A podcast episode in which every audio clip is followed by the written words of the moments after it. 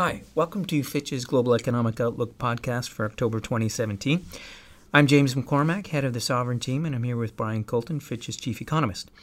In this episode, we're going to focus on growth in the Eurozone, what it means for the European Central Bank, and then broaden the policy discussion out to include other central banks. So, Brian, let's start with the Eurozone. And one of the striking points really made in the press release that accompanies the GEO this time out is the fact that growth in the Eurozone is the strongest in, in a decade. So, can you give us a little descriptive analysis of, of Eurozone growth? Like, what are the factors behind that, and how broad based is it?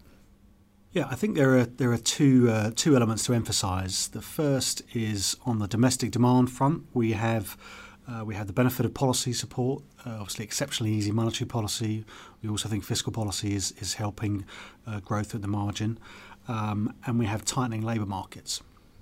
Um, and that's improving job security, and that's helping the, the consumer. And the, and the, consumer's been quite a big surprise over the last 12 months. I was just looking back at our GEO forecast from a year ago, and we were saying that eurozone growth uh, was had had peaked at that point uh, because we saw the consumer starting to, to, to, fade away as headline inflation rose uh, and the benefits of low oil prices uh, dropped out of the calculation for, for CPI nominal wage growth wasn't going to going to recover, real wages would be squeezed. Well, real wages have been squeezed, but the consumer has remained pretty uh, uh, pr- pretty buoyant, and we think that's partly down to policy, partly down probably more more so down to labour markets getting increasingly increasingly tight. So that's on the consumer side that that's been strong. But what we're also seeing more clearly uh, now is that there's a, there's a, there's a fairly decent investment cycle as well now uh, em- emerging in, in the eurozone particularly on the construction side and particularly dwellings, uh, residential investment.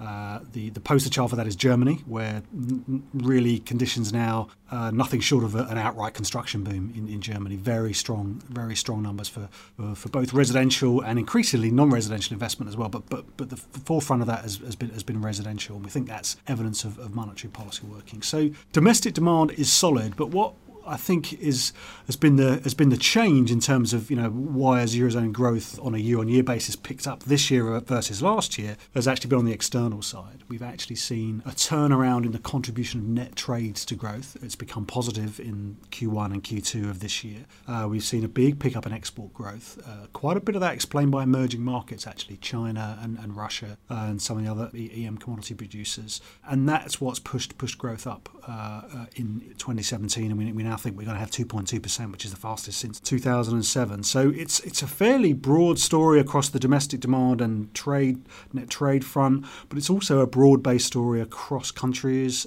uh, and across different industries. So we've got a convergence here that we haven't seen for quite a while in terms of eurozone growth. And I guess part of it, it sounds like a self-sustainable or self-sustaining kind of growth story as well. Maybe we can pick up on on that theme and what a self-sustainable growth story might mean for, for policymakers, particularly the ECB. Yeah, and that's a good point because Mario Draghi, uh, in terms of you know when he's been asked about you know how can you continue to justify uh, asset purchases and, and um, uh, expanding the balance sheet, one of the constant refrains we've heard from him in recent meetings uh, over the last six, nine months uh, has been that the recovery that he is seeing in the Eurozone is very much dependent on monetary stimulus and therefore it would be too risky to take that stimulus away um, because a recovery could, could peter out. Uh, I think that argument's becoming less and less convincing as the recovery becomes stronger, as it becomes uh, as it becomes wider and more broadly based, and as some of the negative external risks that you know were at issue in, in 2015 have, have clearly gone away, and there's, there's upside risk now probably coming from the external side. So I think that is going to change the uh, change the debate within within the ECB and the, and the governing council. I think we will see uh, you know increasing confidence that core inflation, which has edged up to 1.3 percent now, uh, will continue to rise as output gaps close. Germany's probably got a positive output gap al- already.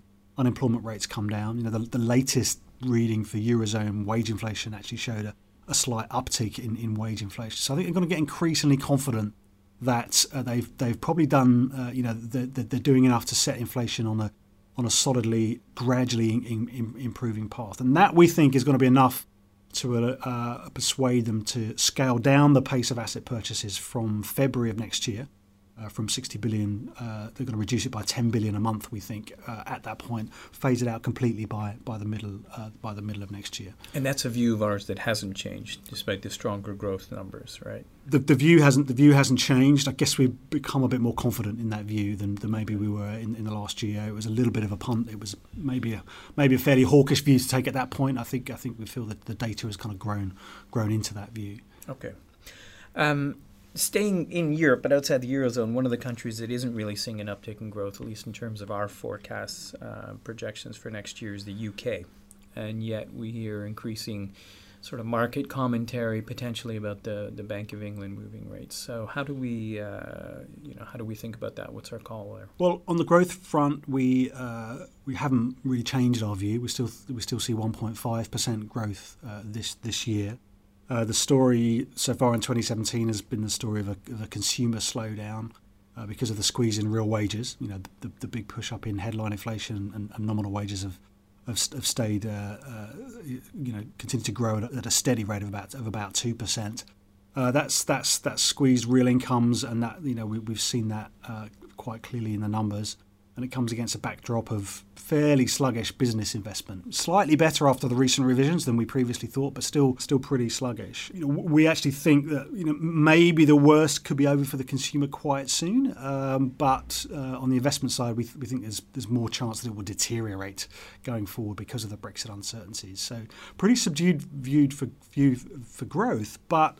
Uh, Bank of England's in a bit of a dilemma because inflation is well above above the target, and um, it, it, comes against the context of unemployment's not been this low since early 1975. So we have a very tight labour market, whichever way you look at it. And when you look at the Bank of England's remit, their job is to bring inflation back to target without doing too much damage to to, to the to the job market uh, in in the process of bringing inflation back to target.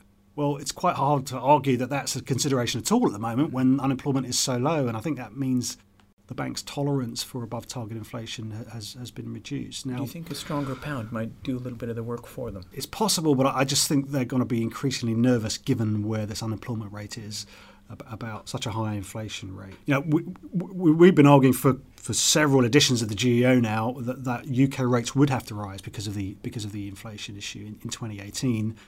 Now, recently, the bank have been making noises that you know, suggest that, that, that, they are also coming around to the view that rates have to go up quite soon. We are a bit more pessimistic than the bank on the growth outlook, and so we think it's probably going to be a 2018 story. Not, not. A, I don't think it's going to be in the November meeting. Could be, could be wrong about that. And Carney's been on the wires again today, um, sounding quite hawkish. But we think they'll probably delay until 2018. The, the, the MPC vote last time was it was only seven. It was seven two in favour of no change. So it's quite a lot of work to be done to yeah. to shift that that balance on the committee. But we do think rates will go up. Will go up in, in 2018. Probably the first half now rather than second half, which had previously been our view. Okay, and we'll finish with uh, the Fed, where we have not changed our view, but the market seems to be gravitating towards that view.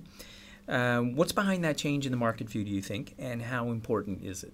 I guess the change in the market view on the Fed and, and what we have now is, uh, I think the latest latest reading was a sort of 70 plus percent chance of, a, of another rate hike in December.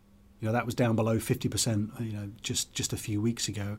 I think there's two things behind that. One, there's a bit more optimism now that we get some fiscal easing next year in the US with the, with the tax proposals that have been put on the table. Seems to be a bit more coherence and a bit more agreement on that front amongst the Republicans than maybe there was over the over the healthcare reforms. Um, so that's sort of back on the table as far as the market's looking at it. The other aspect, I think, is that it's become increasingly clear from Janet Yellen's recent comments that, the Fed are kind of dismissing the recent decline in inflation as something that they should react to. They're putting a lot of it down to special factors. You know, we had big declines, big one-off, what looked like one-off price declines in mobile phone charges recently. Uh, they're saying that's a price level shock. It's not going to be, you know, you're not going to get such a big fall on an ongoing basis.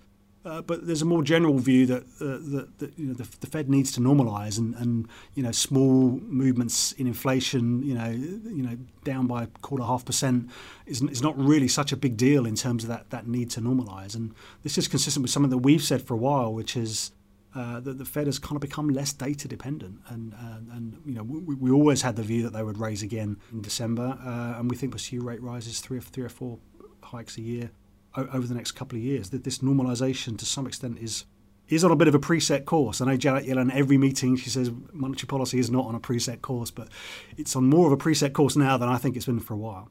Okay, thank you very much, Brian. Thank you for joining us today. The next podcast in this series will be in December.